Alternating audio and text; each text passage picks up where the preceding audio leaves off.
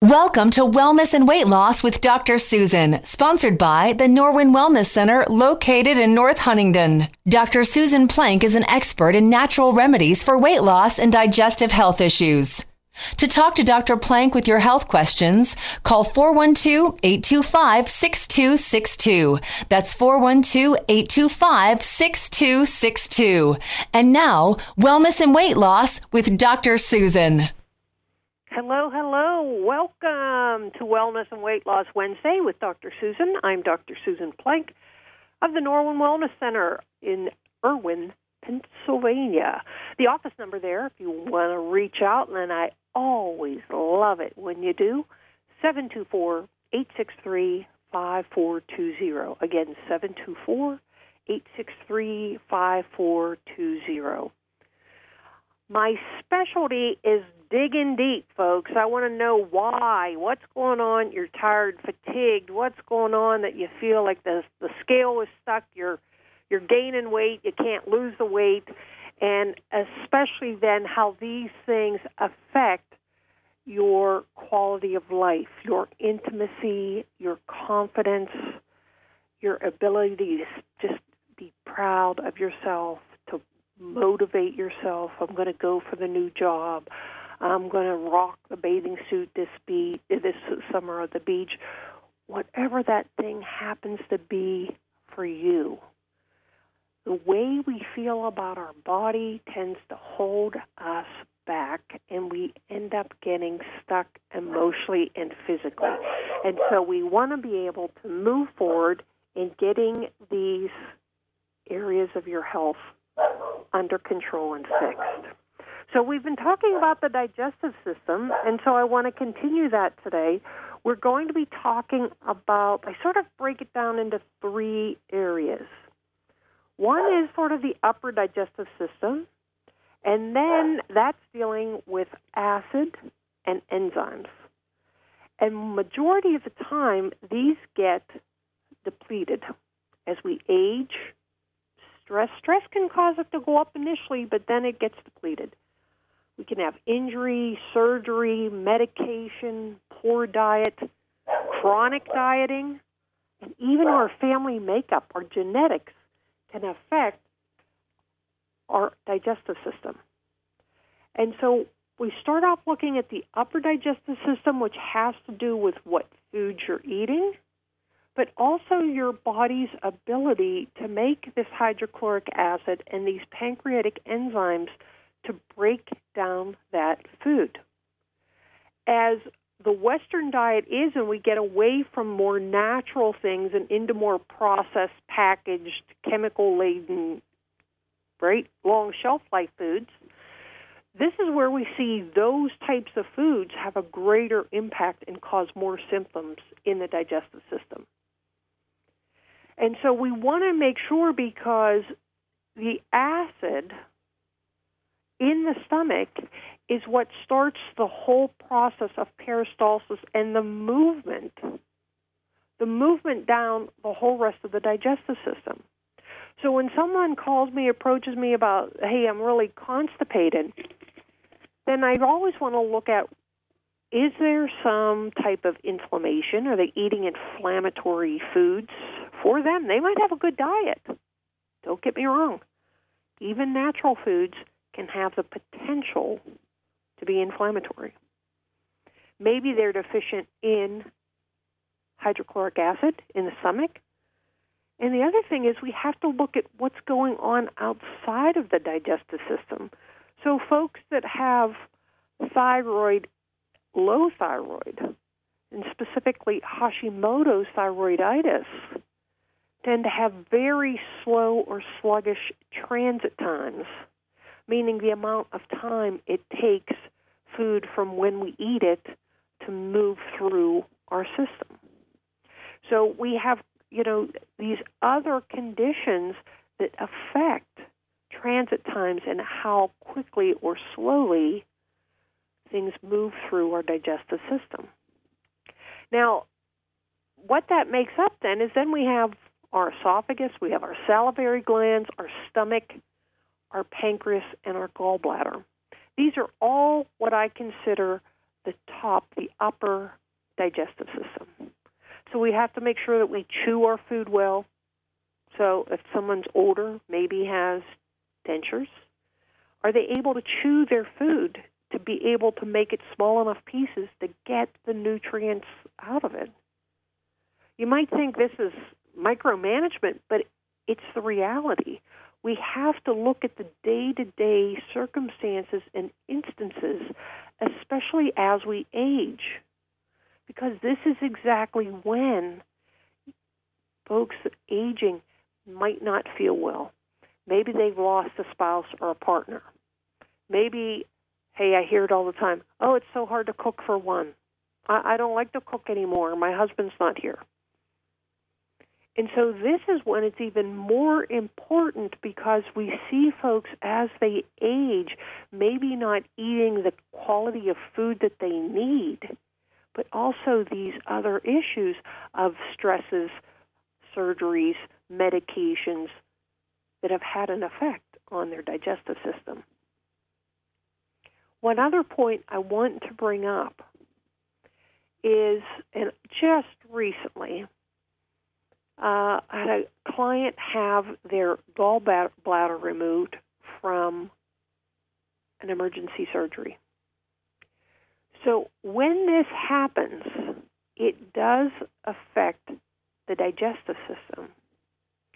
Sometimes it can't be avoided, but when at all possible, I would love every one of us listening, I would love us all to leave this earth with the same organs we were born into this earth. It would be nice, wouldn't it, if we make it through life and keep all the organs we came into it with.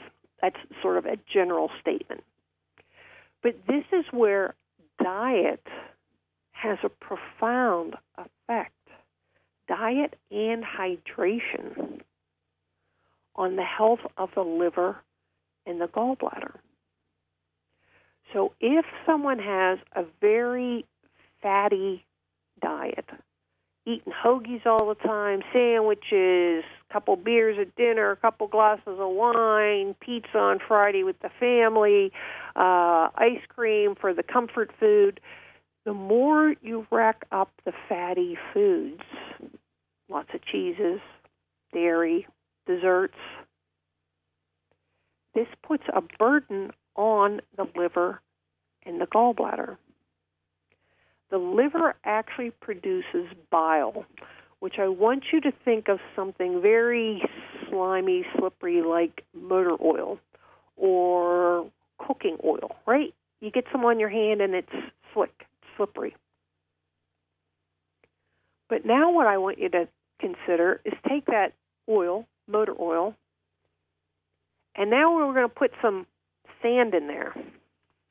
We're going to drop some grains of sand, handful of sand into that motor oil. It's now not so slippery anymore. It becomes pretty gritty, doesn't it? So the liver produces the bile, which is motor oil, slippery, slimy. And it's stored in the gallbladder where it's mixed with bile salts. And as food is eaten, the gallbladder gets triggered. This is this is the brilliance, the brilliance of our digestive system, the brilliance of the biochemistry and anatomy of which we are created. As you eat that three pieces of pizza, and here it comes down the digestive system.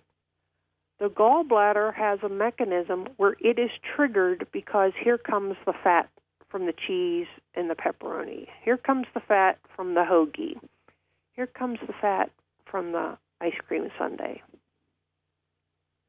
And that gallbladder, which should be about the size of your thumb, and it sits in front under the right ribs that gallbladder is going to be triggered to release that bile into the digestive system to help break down those fats, those dietary fats, the pizza, the ice cream, right? The goodies.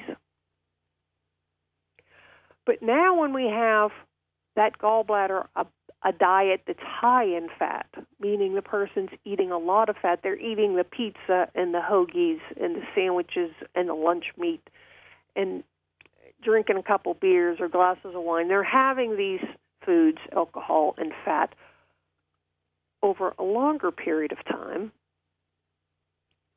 Well, now that instead of being like motor oil, now it's motor oil with the sand in it. And that gallbladder has to compress to release the bile, motor oil, into the digestive system. And what happens is over time it keeps compressing and keeps compressing.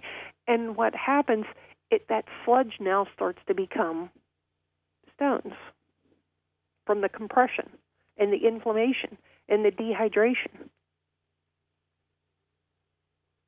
And now that gallbladder no longer becomes efficient because it's trying to compress against gallstones and gall sludge. And the sludge and stones can actually even back up into the liver. The bile should be coming down, the liquid, slimy bile, motor oil like bile, is coming down from the liver. But when the gallbladder gets inflamed from overworking and too much fat in the diet and being dehydrated, now whatever's produced in the gallbladder backs up into the liver. And if you or someone you've ever known has had a gallbladder attack or tried to pass a gallstone, it can be extremely painful. And if you're experiencing bloating and pain soon after you eat, maybe 10, 15, 20 minutes max, you get really bloated, you get gassy, you get pain under your right ribs, wraps around to your back, goes into your shoulder blade, maybe even gives you a headache. Maybe your bowel movements have started to float in the bowl. Maybe they start to become green or yellow, even in color. This is all signs before the emergency surgery is needed that, hey, you got trouble. And that's exactly why this person had called me. And guess what? The week before, they had they had signed up to work with me, but they didn't even get a chance to get the labs done. They knew something was wrong, but they'd kicked the can down the road far too long and no other healthcare professional picked it up. So they had an emergency surgery, had their gallbladder removed. Now, you think, right? It's like, well, okay, we're just going to take that out. Appendix, oh, let's just take that out. Let's just take out these, again, organs, right? It's like, oh, you can live without it, right? We're just going to, we're a doctor. We're a surgeon. We're just going to chop out organs. Doesn't matter you were born with them and they have a function. We don't expect you to actually be resilient and eat well. I mean, don't expect us to tell you what to eat and how to clean up your diet and that there's supplements that can actually help you. Right? It's well, let's just wait for there's a problem and then we're just going to cut out the organ. When that happens, the problem is now that you have no instantaneous mechanism. You've now removed so the gallbladder is the holding. It's the it's the it's the storage unit for the bile, which breaks down fats. And so, if you have your gallbladder removed, your liver is still going to make bile, but your liver makes bile randomly. It's going to make some here, going to make some there. It'll make more over here, make less over there that's the whole reason we had the gallbladder. So we had a nice, consistent supply. So now you've had your gallbladder removed, and heaven forbid that still in, still no one has helped you with your diet. No one has has sort of counseled you on, hey, this is why you lost your gallbladder because poor dietary choices, and now you really have to change what you're doing because now you've lost an organ because of what you're doing to your body.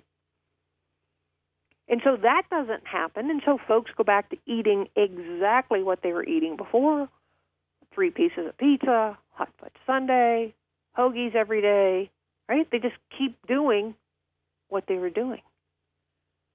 No one makes the connection for them that you eat like this and you're going to lose an organ.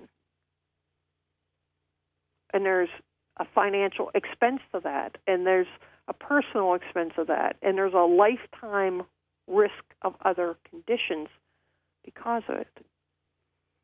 But now, say you're somebody that no longer has a gallbladder for whatever reason. Your body now no longer has the ability to break down fats in the diet as efficiently and as quickly as it did before because those foods, the pizza, the hoagies, the beer, everything that the liver's producing the bile to break down, which is fat and alcohol, that's being made, but again, it's willy nilly.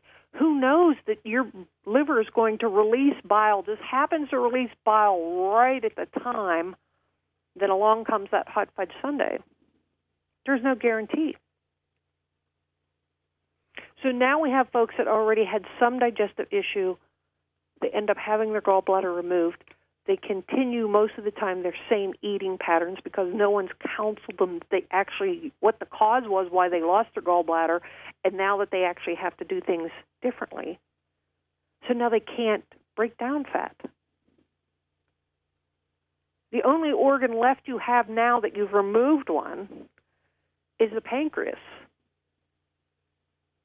And the pancreas is producing enzymes to sort of try to break down everything. The pancreas is a workhorse. We got protein. We got we got to break down protein. We got we've we've got carbs. We got to break down. We got fat. We have to we have to produce all different types of enzymes because it's not one type of enzyme that breaks all that down. So so oh we got to pump out some lipase. Oh we got to do some amylase, right? We got to stay on top of all of it. Talk about you know you're feeling overworked because the great resignation here. You you can't keep up with all the work you need to do, and now hey, we just chopped off half the work crew. We just chopped off the gallbladder, and expect the pancreas to now make up for it. Well, the pancreas couldn't. The gallbladder couldn't do what it was supposed to do. Got overwhelmed. What do you think is going to happen to the pancreas? What do you think is going to happen to it? If that diet isn't changed. Right? It gets depleted. The enzymes get depleted. The pancreas gets inflamed, pancreatitis. It gets damaged. You get a damaged pancreas, you got problems. You've got nothing left. You have no organ left that digests food. And if you don't digest it, by the time it makes it to the small intestine, you can't absorb it. You can't get the nutrients out of it.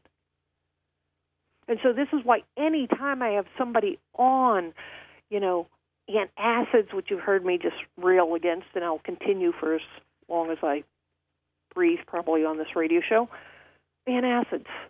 Somebody had their gallbladder removed, right? It's folks. We have time. We need to figure out what's going on because you start manipulating with medications, with surgery, with with unnatural things. You start manipulating the upper digestive system you're going to get fatigued. You're going to get fatigued because even if you're eating the healthiest diet, how are you going to absorb the nutrients? And if you had your gallbladder removed, chances are you're not eating the healthiest diet. There's no nutrients in the food that you're eating that actually give you energy. Do you see what I'm saying? So fatigue and digestive issues and upper digestive issues really go hand in hand. They just go together. And so again, like I said the last couple of weeks, is what happens in the upper digestive system affects what happens below it. Because now if you've thrown off the upper digestive system or you've had your gallbladder removed, you haven't stopped eating, even if you're still getting bloated when you eat and everything, you just don't know what to do. Like, I know I need to do something. Something has to change. I eat and I just feel, oh, I feel so miserable every time I eat. It's like you're afraid of food. Heaven forbid you go out with friends to eat out because then you're really gassy and bloated and you're in public. That can be embarrassing. So we have to break these things down. Help is available, but we have to do it in a way where we start to can we avert? Can we avert surgery? Can we save gallbladders and save organs before they're just go in and remove them like it's replaceable? It isn't. It isn't. You've just now put all the burden on one other organ, the pancreas, and it's not built to do it. Think about it. The gallbladder is there just to digest fat. And it helps the liver detoxify. That's the function. So if you've had your gallbladder removed, you're not going to digest anything, anything fat. Keto diet, it's not going to work for you. Not until you get that supported. Detoxification, taking drugs and processed foods with the chemicals and things that you can't even pronounce, you can't do it. Your body's now been compromised.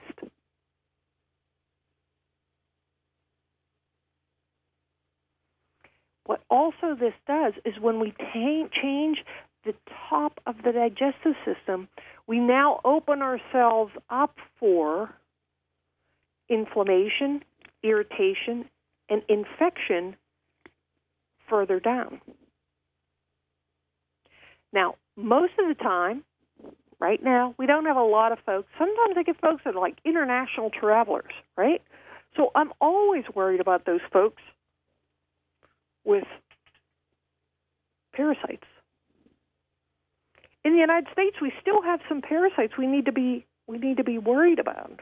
We just had a, a, a meat recall just this week. I think 125,000 pounds of meat, E. coli. So these bacteria, but these parasites, now if you have a compromised upper digestive system, these bugs can get into your digestive system and these parasites, and now they set up shop. It's warm, it's dark, and everything they need is right there. The food's coming by, especially if it's a yeast, candida. I check for candida all the time. If you have itchy, itchy eyes, itchy ears, if you've had a history of vaginal yeast infections, jock itch, open your mouth and you see like white strings in there, folks, that's candida. It's a yeast. You can use all the ointment you want on the outside of your body for athlete's foot. You can go to town spraying away for athlete's foot, jock itch. It's coming from inside. That yeast is inside of you, colonies and colonies of inside of you, living there, thriving because it's in the folds of your gut. And any amount of sugar coming in, boy, that just makes yeast just partay. It's like a Saturday night in Yeastville. If you have candida in your gut and you eat the littlest amount of sugar. That's what they love. They love to eat sugar and they like to eat other yeast. So, hey, Fred next door is getting sick. He's dying off. I'm going to go chomp down on him, right? That's what they do. And then they flourish, and then their colonies expand, and they reproduce, and it makes you more gassy and bloated. And not only are they getting to your food source first, not only are they right there, they're getting the nutrients, even if you're eating good food now, they're getting to it first.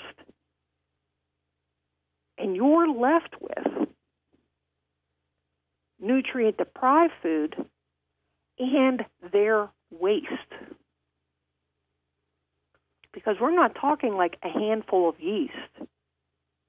like I said, we're talking colonies, millions of little parasites. And these colonies ebb and flow with what you're eating. They're going to make you feel oh so bloated. Your belly's going to. I had one woman, she said, I swear, it's like I'm pregnant. I don't know why. And she actually took a picture. She showed me when she came in. This is me this morning, showed me a picture of her abdomen. Looked perfectly fine. She showed me a picture after she had eaten breakfast. There was like an hour and a half difference between these pictures. But within 15 minutes of eating breakfast, she showed me the picture. I couldn't believe it. It honestly, it looked like she was like eight months pregnant. That's the gas production. These are the things that cause leaky gut.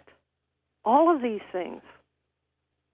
The breakdown, the poor diet, the breakdown of the, the acid and the enzymes, the inability fat malabsorption, whether you have a compromised gallbladder or compromised liver with maybe you're taking medications or a little too much happy hours. If you don't have a gallbladder, eating inflammatory foods and infection and gut infection, all these things, folks, all these things are what's causing the fatigue. And it's why it's getting worse. We have all these causes, and the fatigue is getting worse because the causes haven't been identified. Nobody had you look at them, nobody even recognized them for you. Okay, folks, thanks so much. It's been another great week. It's going to warm up out there, I promise. God bless you all. Have a great week. If you need me, give me a call. You got questions? 724 863 5420. Take care now. Bye bye. Thanks for listening to Wellness and Weight Loss with Dr. Susan, hosted by Dr. Susan Plank of the Norwin Wellness Center in North Huntingdon. Dr. Plank is an expert in natural remedies for weight loss and digestive health issues. To make an appointment with Dr. Susan Plank of the Norwin Wellness Center, call 724-863-5420. That's 724-863-5420. And listen again for another edition of Wellness and Weight Loss with Dr. Susan, sponsored by the Norwin Wellness Center in North Huntingdon, here on KHB Radio.